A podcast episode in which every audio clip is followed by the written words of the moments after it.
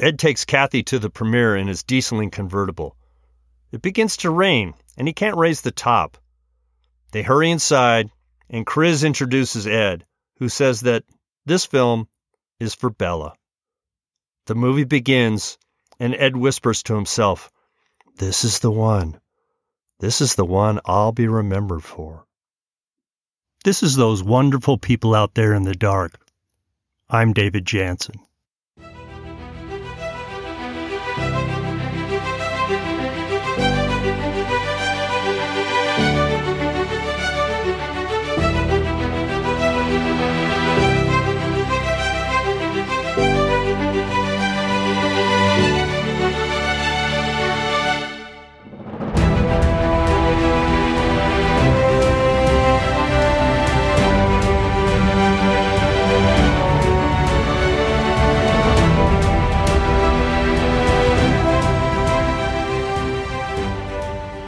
Scary Season Doubleheader, Part 2, Episode 13, Ed Wood.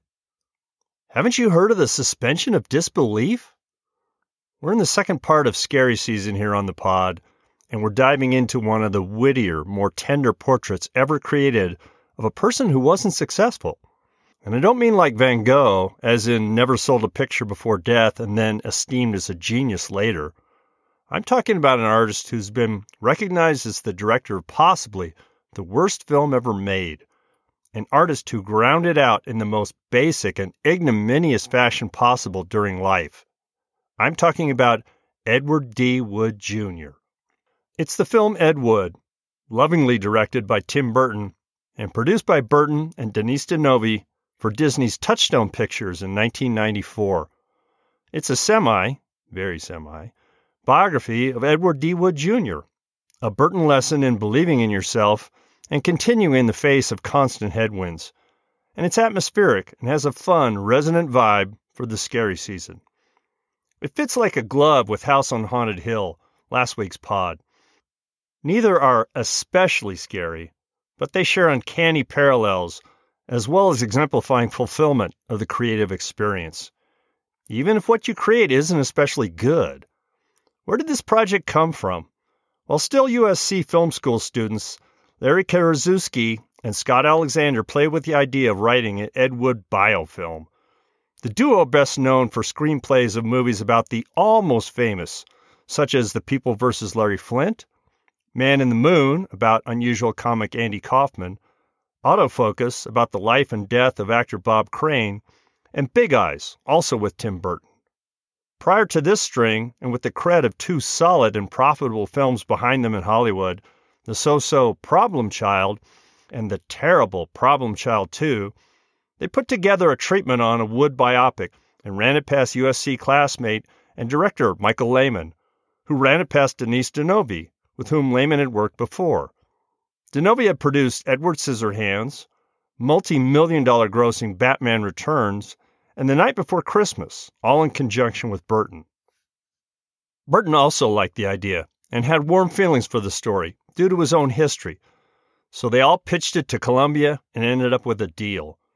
Lehman had to bow out of directing due to scheduling conflicts, and Burton picked up the reins. Burton, quite rightly, believed the film needed to be shot in black and white to reflect the mood and time frame. Columbia blanched, and the film went into the dreaded Hollywood turnaround cycle, with Di Novi and Burton working with Disney's adult label, Touchstone, for a final deal, with a budget of $18 million, which Disney felt was too small to hurt them much. Okay. So, Tim Burton now has in his hands what I feel is one of the most personal and tender films of his career. A California kid who grew up in Burbank, Burton was into art, animation, and watching film. He attended the California Institute of Arts, and his early animation work landed him various roles at Disney. He personally created a short animated film, Vincent, based on his poem and the imaginings of a child that he's Vincent Price, and through a friendship that developed with Price, narrated by Price.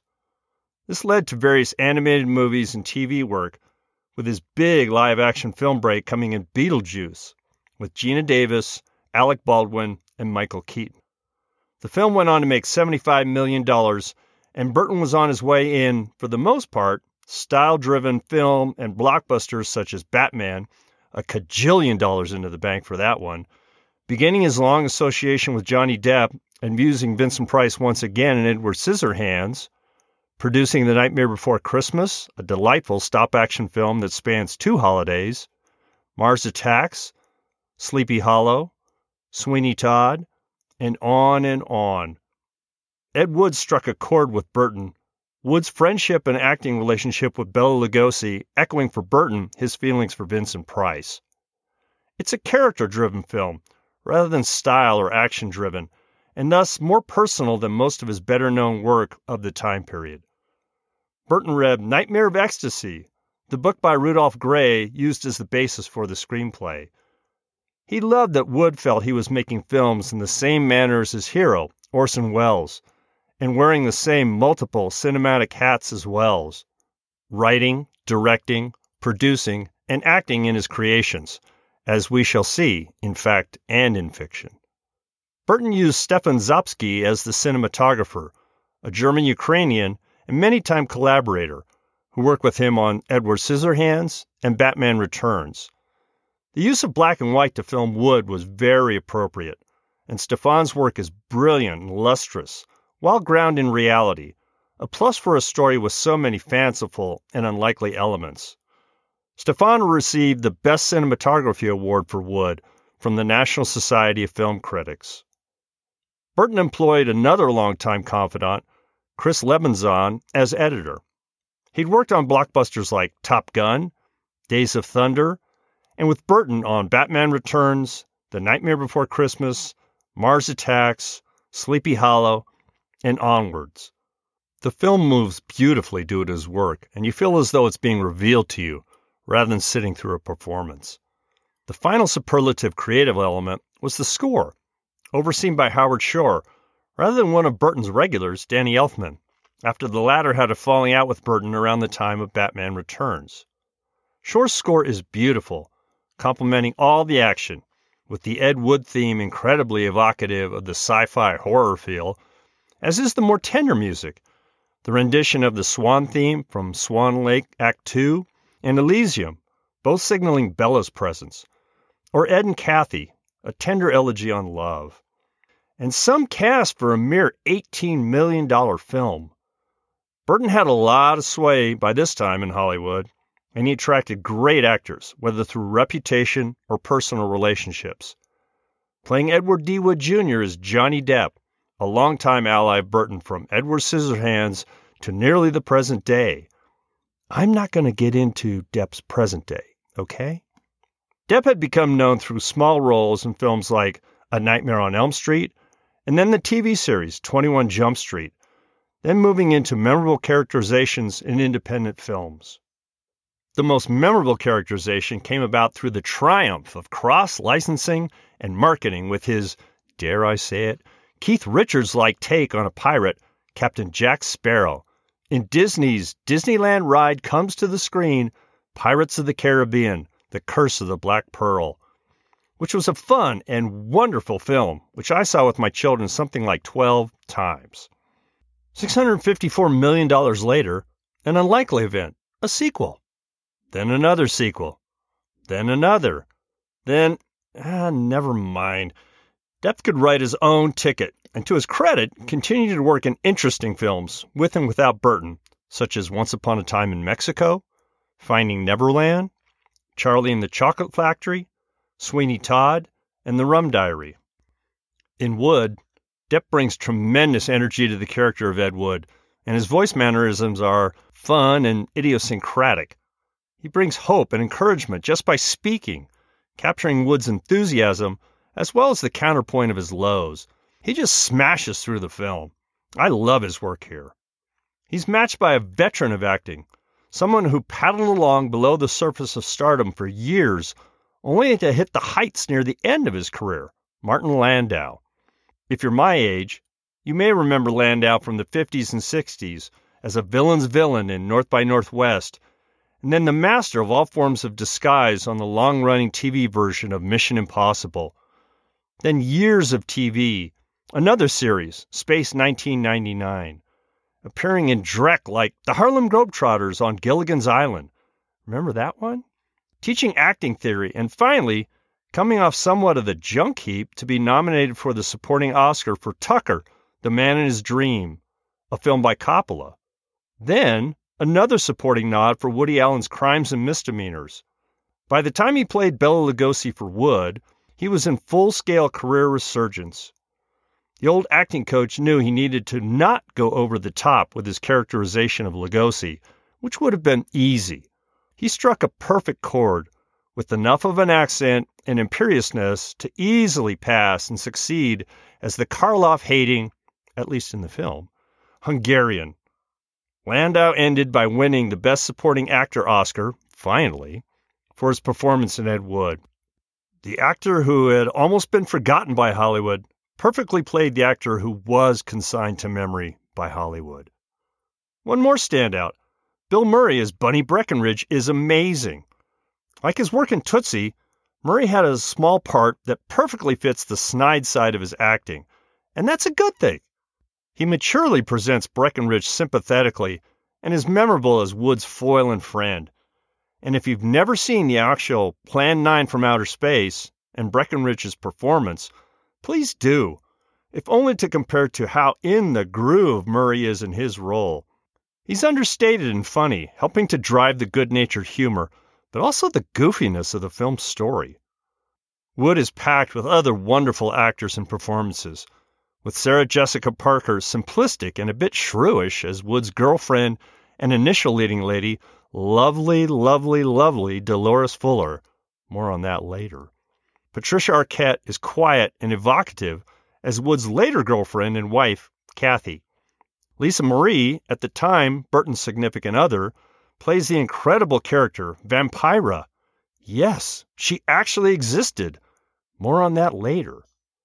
Mike Starr yells and gets mad convincingly as George Weiss, the cut-rate producer of exploitation films who helped Wood to bootstrap some of his C-movie fare. Jeffrey Jones is dead on and gives the strange intro to the film as the amazing Criswell. Yes, he actually existed, which mimics the strange intro and outro the actual Criswell gave in Plan 9 from Outer Space. And Landau's daughter, Julie Landau, plays Wood's later leading lady and supposed backer, lovely Loretta King. Spoilers ahead. The film opens on a coffin from which a very live Criswell, whom Ed calls Chris for much of the film, delivering a variation of the strange intro from Plan 9. The credits roll, and we end with a somewhat obvious model of the darkened and rainy Hollywood Hills, then sweep into the entrance of a small, rundown theater. There, Ed and his friends, and cast, are opening his play, Casual Company, a sampling of his service in World War II. There are about 6 people in the audience, and the roof is dripping rain into buckets. The cast gathers for the early morning papers, and they read the reviews with tremendous disappointment. Ed's girlfriend, Dolores, reads and wonders, "Do I really have a face like a horse?" Ed tries to buck everyone up by exclaiming the critics like the soldiers' costumes and that they're doing important work. Bunny comments, "Rave of the century." Later, unable to sleep, Ed wonders to Dolores whether he just doesn't have it, noting his hero Orson Welles put together Citizen Kane at age 26. Dolores tries to encourage him, and then wonders why some of her clothes are disappearing, Ed saying nothing. Ed returns to his day job as a property boy at a studio. As he delivers property, he stops to chat with an old editor who shows him reels of stock footage, Ed imagining how he could use it all to construct a terrific film. As he delivers a plant to an office, he sees Variety has a squib that George Weiss's company, Screen Classics, is going to make the Christine Jorgensen story, a film about the 50s landmark of Jorgensen going to Denmark to undergo gender reassignment surgery. Ed thinks this is his chance to direct and goes to see the always angry Weiss. He's now angry that Variety spilled the beans and Jorgensen is refusing to cooperate. Weiss doesn't see how Ed's small theater experience can help when he needs someone who can put together his grindhouse film in record time. Ed reveals he enjoys wearing women's clothes, as his mother used to dress him that way growing up, and that he knows what it's like to live with a secret. Weiss is unconvinced, even with this startling confession. Ed drowns his sorrows in a bar, and then sadly walks L.A. when he chances on a mortuary and its showroom.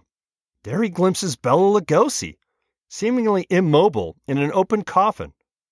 Lugosi snaps open his eyes and says that the merchandise is quite shoddy. Ed approaches him and tells him he's a big fan. Lugosi is off on a long, exhausting tour of the play Dracula and is planning on dying soon, thus the coffin. He can't find his bus transfer, so Ed gives him a ride in his constantly overheating and dieseling car to Lugosi's small home in Baldwin Hills. Lugosi talks about being washed up, and they compare notes on horror films. The films of Universal Studios, which Lugosi had so famously played in, were mythic. Who could believe in the giant bugs, giant spiders, giant grasshoppers so popular in 50s sci-fi and horror, reflecting the anxiousness of the atomic era? They part as friends. Ed decides to approach Weiss again, with the idea that he can provide a major star for the proposed film, now called I Changed My Sex, if he's allowed to direct Lugosi. Weiss asks whether Lugosi is still alive, then gives up and furnishes Ed a short time frame and small budget. Ed is overjoyed and works on the script, shifting the focus to transvestites and the title to Glen or Glenda. He implores Bunny to find him transvestites to act in the film, and gives Lugosi the good news about his role and his fee, as Lugosi is in desperate financial straits.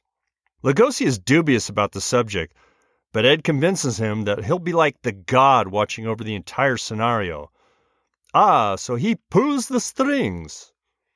Ed has Dolores read the script, alone in their bedroom, thus learning about Ed's predilection, as she opens the door to find him in her clothes. She's leery, but he talks her into remaining in the film. Ed and the film crew proceed to film the script at breakneck speeds, with single takes the rule and no application for permits to use public property. With Glenn in the can, Ed visits Warner Brothers and talks with Mr. Feldman, describing his forthcoming work such as Dr. Acula and The Ghoul Goes West, none of which connects with Feldman until he mentions Bride of the Atom. Atomic age stuff, huh? I like it. Feldman screens the footage Ed has left with him and tries to puzzle out the typical Ed Wood film of bad continuity, strange use of stock footage, and poor acting. He laughs uproariously and says it must be a prank from Wild Bill Wellman, an actual director famed for Wings, The Public Enemy, Beau Jest, and the Oxbow Incident. Ed, Dolores, and Bunny go to the wrestling matches, and Bunny talks loudly about his desire to have gender reassignment surgery in Mexico, inspired by Glen or Glenda. Ed sees the wrestler Tor Johnson and envisions him playing a monster on film. He speaks with Tor and tells him he's perfect for Bride of the Atom. But when Ed calls Feldman, he tells him his examples were the worst film he ever saw. Dolores encourages Ed to think of other ways to finance Bride. He starts calling around to possible backers. One of these asks whether Bela can appear on live TV in a few days. Bela is worried about his dialogue and muffs the work.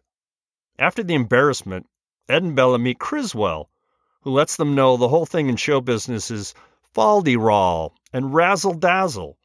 Cris works with Ed and his crew to attract backers at a party. They don't attract a single dollar. In a bar, Ed overhears Loretta King, who seems to be rich. He asks her to invest, and she does, in exchanging for taking the lead role away from Dolores. Dolores responds by braining Ed with a pan. Dolores has to content herself with playing the file clerk. Ed's team starts to film Bride, and they move through the scenes rapidly, 20, 30 scenes a day. They arrive at a crucial scene, and the owner of the studio demands his money. Ed duns Loretta for the $60,000 beyond the $300 she's already given him. But $300 was all the money she had. They're locked out. They go back to having parties to attract backers, at which Ed meets Vampira. She's uninterested in becoming part of the party/film, as she is riding high on LA TV at the time. Seeing this exchange, the backers panic and exit. Ed is down to describing the film to McCoy, a somewhat untidy meat processor, who gives the money in exchange for a new ending and a part for his son. The crew has to steal a motorized octopus for one of the scenes, with Bela having to wrestle with the fake octopus in a small pond to match the stock footage. Bela ruminates on how he had the chance to star in Frankenstein, but passed. He good-naturedly wrestles with the octopus in the freezing water. Ed writes Bela a final, special speech for the film, which Bela finds very touching. At the wrap party, Bunny tells Tor about how his Mexico plans tragically fell through. Disgusted by the whole scene and vibe, Dolores breaks up with Ed at the wrap party after he does a transvestite vamp dance. Ed calls up Vampira for a date, but she refuses, telling him to let her know when Bride opens. Bela calls Ed again, caught up in his addiction and his financial distress. He threatens to commit suicide and suggests he can kill Ed as well, that they'll be happy in the afterlife. Ed talks him into continuing and works with him to check into rehab. Ed meets a new friend, Kathy, who is in the waiting room at the same hospital as Bela. Reporters learn of Bella's rehab and surround him for pictures and quotes, like vermin. Bela contends there's no bad press and envisions a comeback. Ed and Kathy go to a carnival, and Ed describes his all-American childhood and attraction to comics and pulp magazines. He confesses to Kathy about his cross-dressing, as he doesn't want it to interfere with their relationship. Kathy thinks carefully, then is accepting. The doctors at the hospital notes Bella's benefits have run out, and he needs to leave the hospital. Ed talks him into this, though Bela still feels weak. He asks Ed when they'll be able to make another picture. Ed takes some silent footage of Bela at the exterior of his home to lull him into looking forward to the next film. Ed's crew, Kathy, and Vampira go to the premiere of the film, now known as Bride of the Monster, with a riot breaking out in the theater, and the crew barely escaping in a taxi, Kathy stops. Bela notes, "Now that was a premiere." Bela walks with Ed and says it's been a good time, reciting from memory the special words Ed wrote for him for Bride.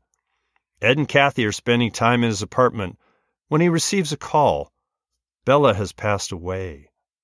Ed, Kathy, Vampira, and Ed's crew attends Bella's small funeral service, with Bela at last closed in a coffin and buried in his cape from Dracula. Ed plays the silent footage he had taken of Bela over and over in a projection room. The landlord and a leader of the Baptist Church of Hollywood comes to let Ed know he's bounced a rent check. While Ed writes him another bad check, the Baptist talks about doing a series of movies on the apostles. They have enough for only one movie, though. Ed talks him into his new idea, Grave Robbers from Outer Space, in order to reap the profits to make the multiple movies on the apostles. Ed has the footage of Bela to make the film a blockbuster success. From this acorn will grow a great oak. Vampira is fired from her show, and Ed offers her a part in the movie, which Vampira requests be played mute so she isn't noticed. Ed meets Kathy's chiropractor, Dr. Tom, who Ed employs to double as Bela. The Baptist Church wants to baptize the crew, so they put up with a dunking in a swimming pool via the pastor. The Baptists interfere left and right with Ed's vision of the film, including suggesting a title change to Plan 9 from Outer Space. They object to the problems of continuity and poor effects. Wood explodes, "Haven't you heard of the suspension of disbelief?" Ed becomes so frustrated that he goes into his dressing room, changes into women's clothes to calm down, and emerges, to the Baptist's disgust and horror. Ed becomes enraged and blows up, taking a taxi to the famous Hollywood bar, Musso and Frank. Still in women's clothes, Ed spots his hero in the dark. It's Orson Welles! Ed tells him he's a big fan and a young director as well. Welles talks about his problems. Financing on films he's engaged in is haphazard, and Universal has hired him to act and direct in a thriller, but they want Charlton Heston to play a Mexican. This is the incomparable touch of evil. In fact, Heston wouldn't do the film unless they hired Welles. Ed sympathizes and asks if it's worth it. Wells speaks the words the film has been leading to. Visions are worth fighting for. Why spend your life making someone else's dreams? Ed returns to tell the Baptists they're going to make money on the film, but it has to be done his way. We see a collage of Ed's vision for the film, including bad acting, awful stock footage, and terrible dialogue. Bunny is terrific, though. Ed takes Kathy to the premiere in his dieseling convertible. It begins to rain, and he can't raise the top. They hurry inside, and Chris introduces Ed, who says that this film is for Bela. The movie begins, and Ed whispers to himself, "This is the one. This is the one I'll be remembered for." He walks out to the car with Kathy, and she tells him she's so proud of him. He proposes to her and suggests they drive to Las Vegas to be married. He opens the car door, and the accumulated rain spills out. They drive off, and the camera rises again to the dark, mocked-up Hollywood Hills.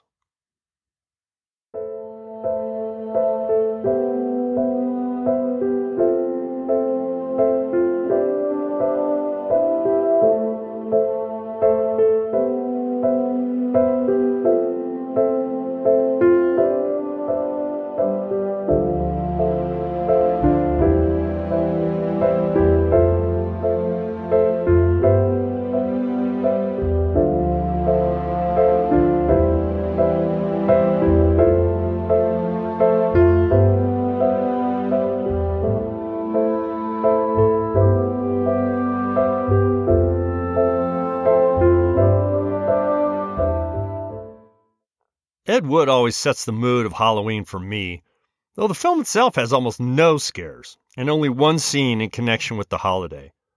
So it's not the scariness that sets the season. For me, it's the feelings of the year slowly coming to a close, and the realization that another year's coming. What will you do with this new year in your life? If we follow the direction I think Burton and Castle have been trying to point us, we're going to do as much as we can, with as much enthusiasm and verve as we can muster. Like Ed, we may fall short of our visions. We may never reach them. But as Wells supposedly said, why make someone else's dream? Make your own. I do think that Ed Wood is one of Burton's most personal films, in that he obviously wanted to impart this thought and these feelings, which he's lived by. Talk about someone taking a chance on their talent and coming up big. From in-home animation to blockbusters, it staggers the imagination. But I believe the message he also gets across is that, while untold success is wonderful, of course, the process you pursue is even more wonderful. That's why in the film, Ed never seems to lose enthusiasm. Burton also had a soft spot for the closeness of Ed's friendship and partnership with Bela. He shows repeatedly how Ed and Bela were friends and comrades, beyond simply trying to get C-grade pictures done and get paid.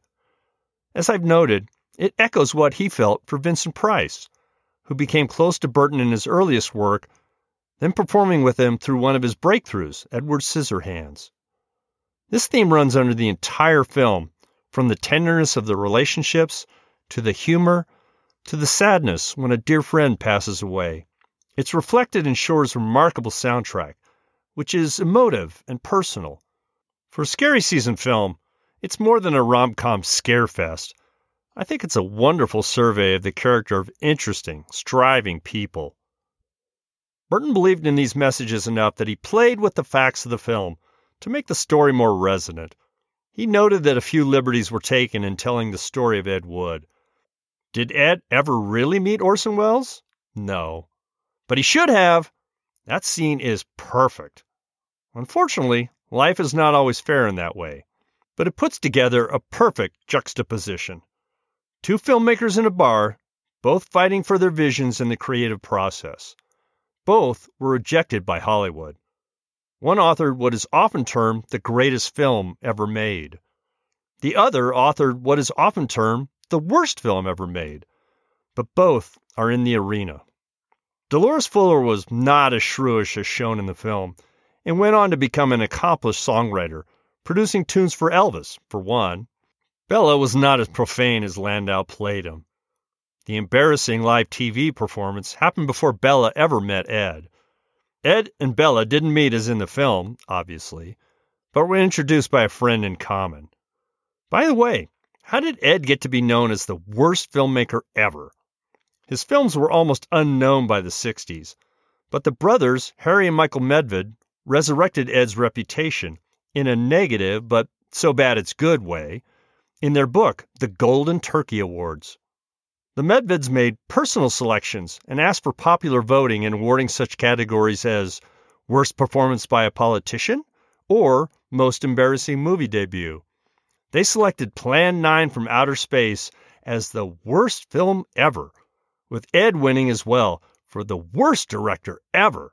The rest is history, in that Plan 9 and many of Ed's films became cult favorites. And don't get me wrong, Plan 9 is a bad film. I'm not trying to save it here, except for Bunny's performance, which was incredible. Besides the emotional and kitschy aspects of Ed Wood, I like the Easter eggs in the film. Burton had a few actors who were in Plan 9 also play roles in Ed Wood. The absolute top was Greg Walcott, who portrayed the hero, if there was one, in Plan 9, pilot Jeff Trent, who was square-jawed and a bit leaden. Walcott later became an established actor in film and TV, despite the handicap of Plan 9, for example, appearing in a number of Eastwood films, such as Joe Kidd. In Ed Wood, he portrays the backer who gets cold feet when Vampira rejects Ed's entreaties to come over and work the crowd. It's fun to see him here, and it's the last role he ever played. Rance Howard, Ron Howard's actor father, has the small but memorable role of the unhygienic meatpacking backer.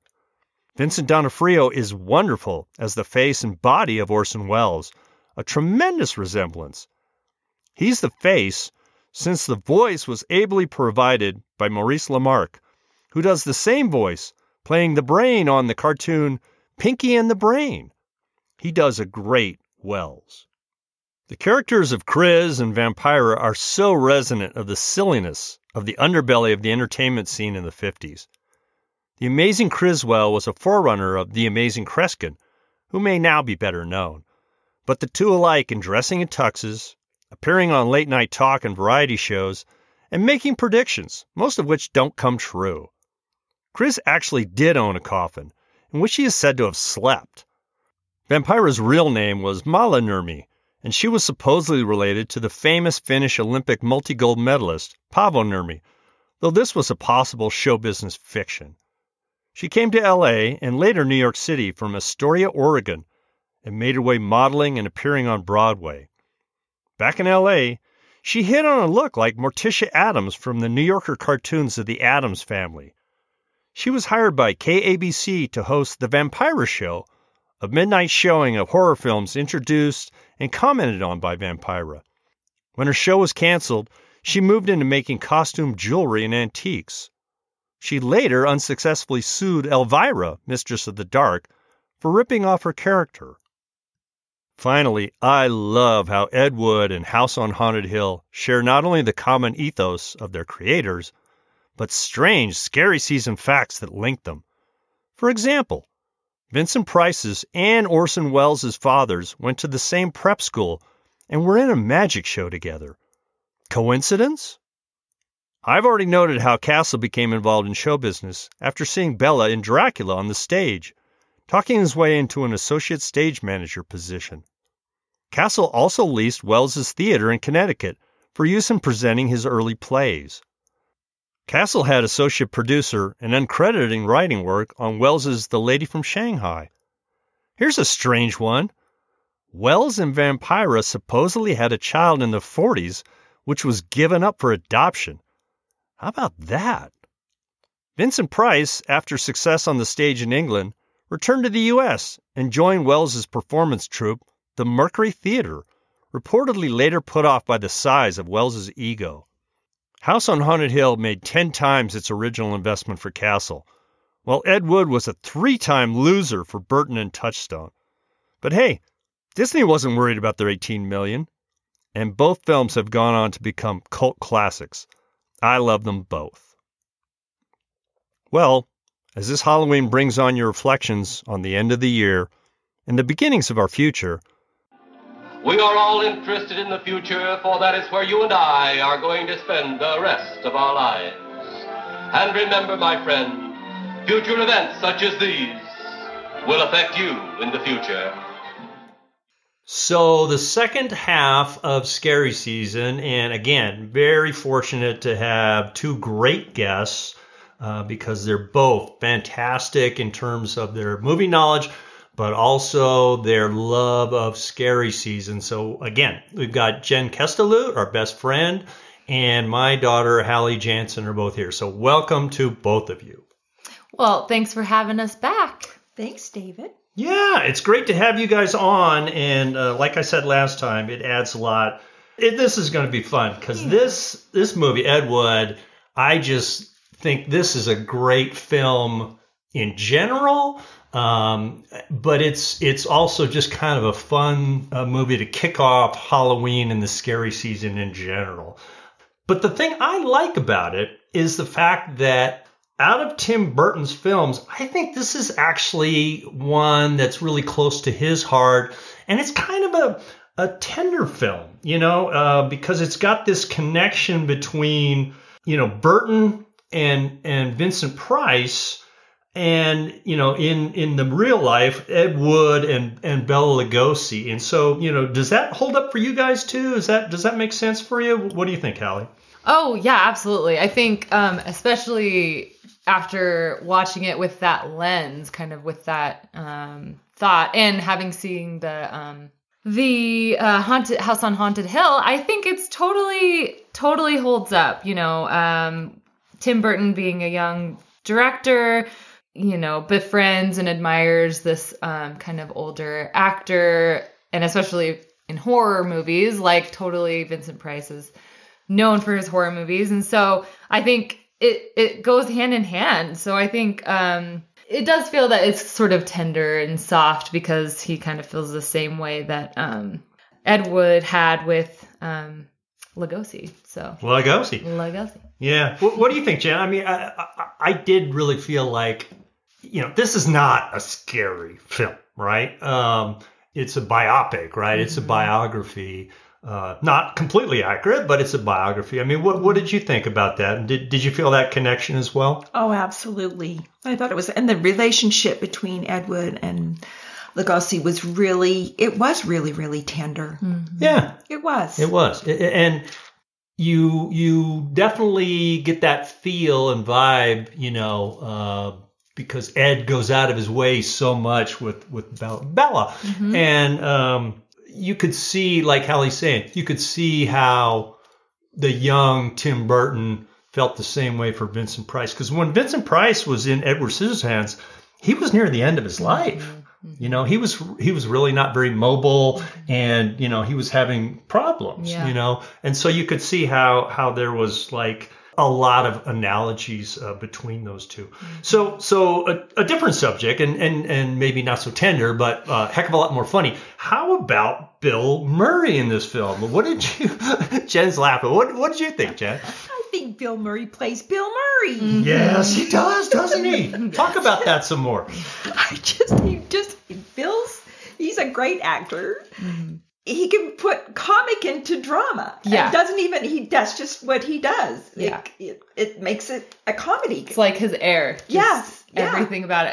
I think for me, it was like, especially in Ed Wood, he has these like really endearing flair for the dramatic pauses. And like, he's just like, so, I don't know. It's just like, there's always like a little bit of drama to what's going on in you know, as Bunny, I feel like. But, you know, like when he's describing in Mexico.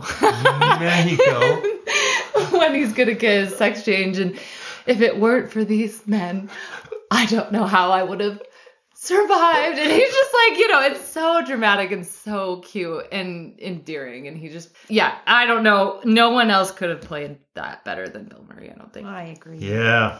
Have you guys both seen the real Plan 9?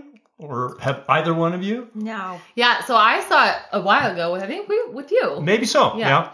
And do you remember Bunny, the actual character? I do remember. Just so, like, particular and like, yes. I don't know. He was just very like, yes, I don't know. Yes. And high strung, but and very officious, mm-hmm. you know, like when he's dismissing the two aliens, he waves his hand yes. at him, you know, yes, and right. he's very much the imperious ruler. But mm-hmm. So I thought Bill Murray really caught that. And the other funny thing that I noticed in the picture was they made up Bill Murray's face to be real white, super pale. Yeah. Right. Yes. And his white hair, it was white on yes, white. Yes, it was white on white. Whatever. So that was, I thought that was a fun part of this movie. Now, the other part that I really liked was Johnny Depp's characterization of Ed Wood.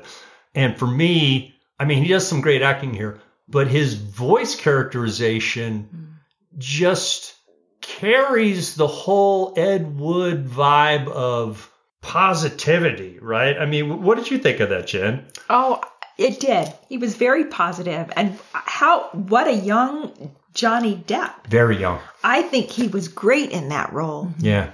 And tender and kind. It was, I agree. Yeah. Mm-hmm. Holly, what?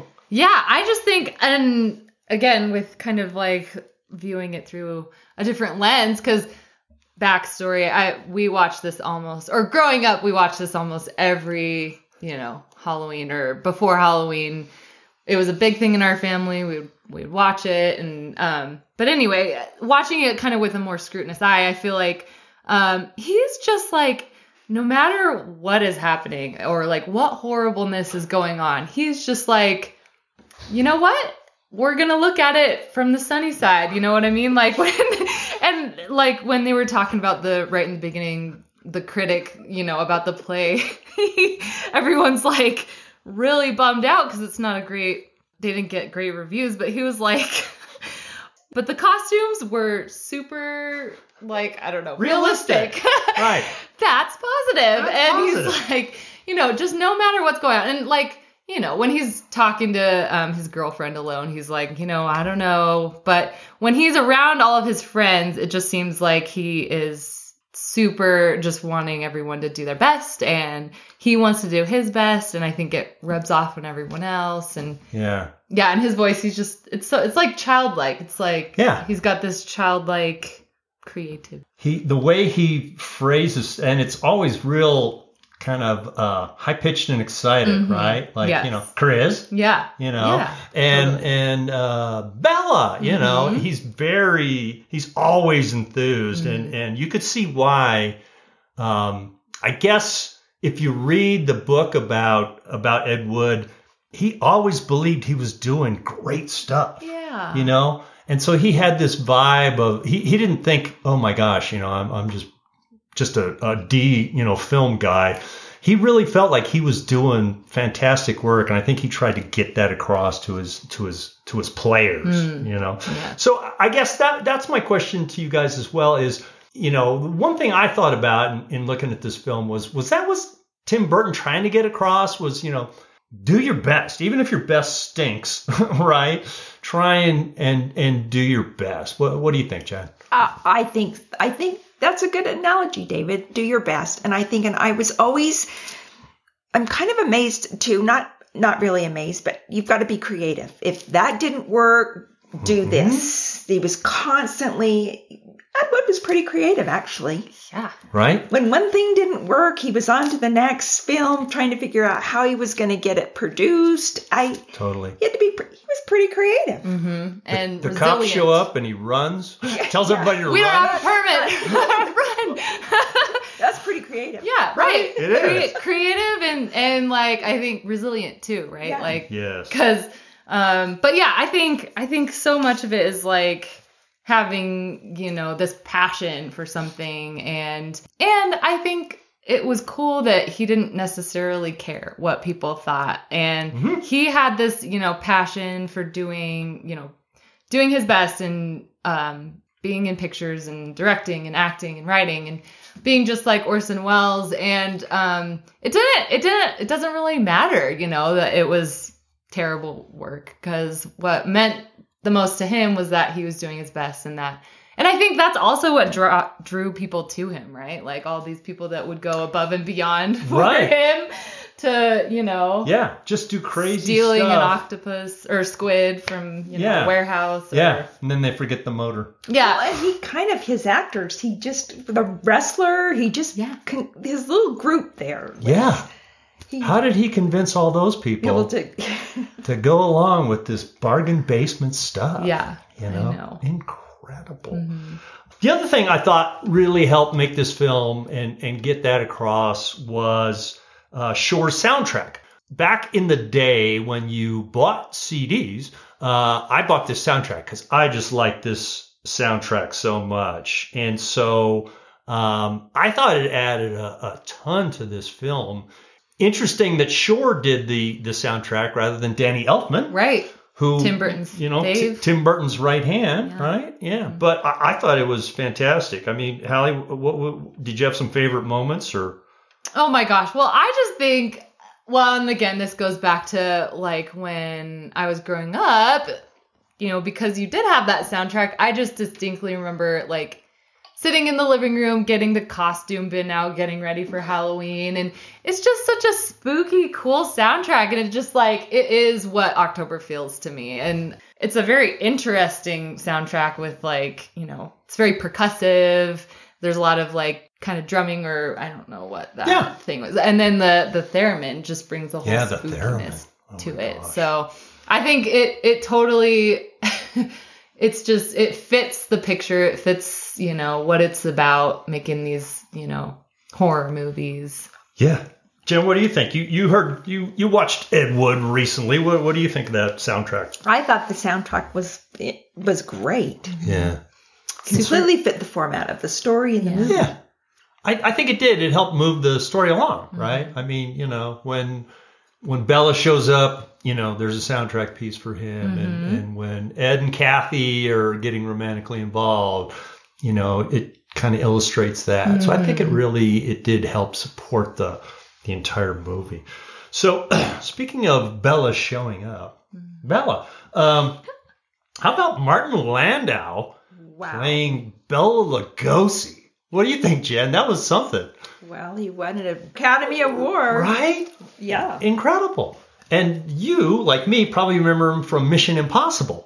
Absolutely, yeah. Oh, my gosh. So how did that guy, the master of disguises in Mission Impossible, end up winning an Oscar for this? He probably thought it was the role of it was a role of a lifetime for him. It really was, wasn't it? It was. He was absolutely amazing. Yeah. Mm-hmm. Yeah, I think he was too. Hallie, what did you think? You don't remember him from the Mission Impossible days. Well, I sure don't. That's okay. I think probably what I know him best for is this role. Right. I just think rewatching it and, you know, like I said, with that scrutiny, I just couldn't, like, he is such a phenomenal actor. Like, when he's, you know, in the hospital, detoxing, what an intense scene that was. And you could just feel his pain and anguish. And then also he just, I don't know what he is. He just emotes Dracula, right? Like his accent was really incredible. Right. And like his eyes when they're, you know, watching Vampira and doing the hands. I just feel like he did such a phenomenal job, being someone who played Dracula. Yeah. He was incredible. Yeah. Interesting that Martin Landau was really, he had this thing where, you know, Mission Impossible early in his career, and that was a big TV highlight. And then he had this really long period where he just wasn't, you know, in big films. And then in this really short time span, he was nominated for the Oscar 3 times. You know, it was incredible. He was nominated for Tucker, which was a Coppola film. He had a Woody Allen film he was nominated for. And then finally, he wins for this. Mm. So it was like, and this is near, you know, the end of his life. So he really had this incredible kind of exclamation point at the end of his career. Good lesson for all of us. Mm-hmm. So the funny thing about this was, and when I was thinking about these two movies, you know, I kept saying how many connections there were between House on Haunted Hill and not so much the movie Ed Wood, but Ed Wood in real life. And some of them just boggled my mind. Some of them I was just like, I was doing the research on this, and I had to look like 3 times because I was going like, that can't be right. You know, that's probably an urban myth. And I just kept going, no, it's true. So, you know, of the things that kind of link these two movies together, Hallie, what was the most interesting thing to you about that? I just I guess what really comes down to me is like, they're both about these movies that are so bad that they're good, right? Like with Plan 9 and Outer Space and House on Haunted Hill. They both kind of feel that way to me. And I also thought it was really interesting, too. I mean, this kind of goes along with it, but that Vincent Price, acted in Orson Welles' theater, right? Yeah, he was in the Murky Theater. You know, and so then it's kind of like, okay. That's a head shaker, isn't it? Yeah, and then, this movie is all about Orson Welles and Tim Burton and loving Vincent Price. So I don't know. I just feel like it was all very kind of spooky. Bound up. It's interesting, yeah. What did you think, Jed? Did you have any connections between these two that, you know, you were going like, oh my God? Well, afterwards, before we did the pod, Vincent Price and Tim Burton ended up being good friends. Right. And I'm like, what? Of all the movies to think, well, this was my favorite and yours, and I think the connection. Yeah. For me, I was like, what? It's crazy. Yeah. So I'll jump in on this one with a couple. The thing I could not, like I said, I had to look this up in 3 or 4 different places, and you know, stuff's on the internet. It may or may not be true, but apparently this is really true. In the 40s, Orson Welles and Vampira had a child together. Oh my gosh! and it was put up for adoption. Wow. And I'm going like, I didn't know. I don't know if it was a boy or a girl, but I'm just going like, if it was a girl, it was like it had Vampira's waist maybe, and Orson Welles' voice. I was just like, I could not get that through my head. Yeah, that was like this weird connection. So many weird overlapping parallel things. But that was like, holy smokes. Yeah. And then I'm just kind of stunned. Yeah. I know, right? What? That Orson was like, well, yeah. What? And Vampira. Mm-hmm. And then weird, Vincent Price's father and Orson Welles' father went to the same prep school. That's right. Yeah. And they were in a magic show together.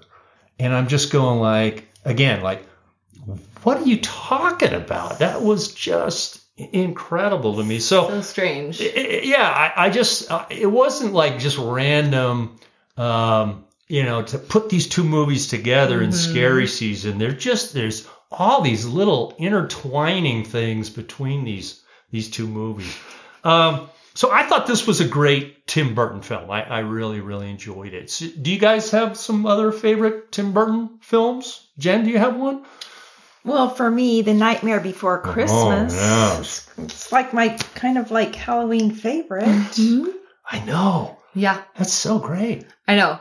And this is the hardest question for me ever, because I think Tim Burton is such one of my favorite directors. It's Tim Burton, Wes Anderson. If anyone who knows me, they know I'm obsessed with anything having to do with any of those. So I think having to pick a favorite would be really hard. Not to copy Jen, but Nightmare Before Christmas is classic. I mean, my dad could probably tell you, I've seen that movie so many times. We had a VHS. I'm sure it's it was totally worn out from me rewinding and watching it a million times. Because, you would watch it twice a year for Halloween and for Christmas. So it spans 2 holidays. It's incredible. But I do love many of his films. I think Sweeney Todd was one of my favorites. I loved that it was a cool musical. I also love musicals, and I thought he did a really good job with that. And then obviously, I don't know, all of his animated films are so great. Corpse Bride. Frankenweenie. I recently rewatched Frankenweenie, and oh my God, that is such a sweet film. It's so dear. Yeah, he's kind of a Tim Burton's a guy who has a lot of action-driven films, right? Mm-hmm. Like Batman and, and that whole franchise, and Planet of the Apes, that remake, right?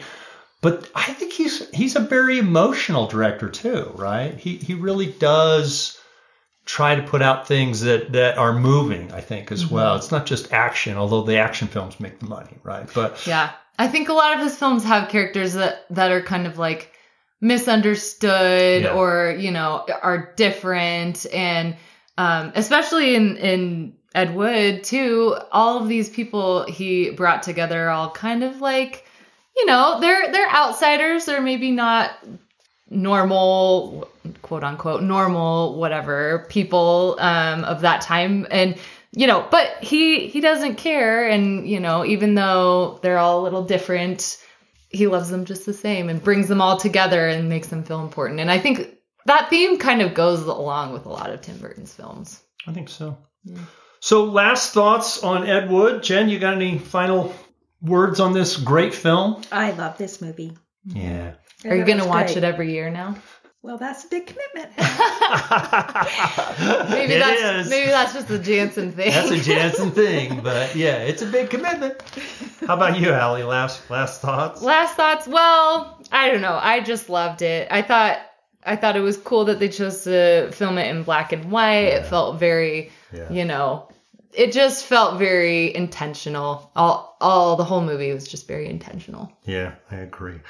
Well, you know what? That wraps up Scary Season on the pod, at least for this year. But for everybody listening, you know, have a great Halloween. Have a great Scary Season. You two guys have a great Halloween. I know you guys enjoy that holiday, so I wish you a happy Halloween. Well, thank you. You know we will. This is our jam, isn't it? Happy Halloween. Everybody, thank you for being on, and we will talk with you soon.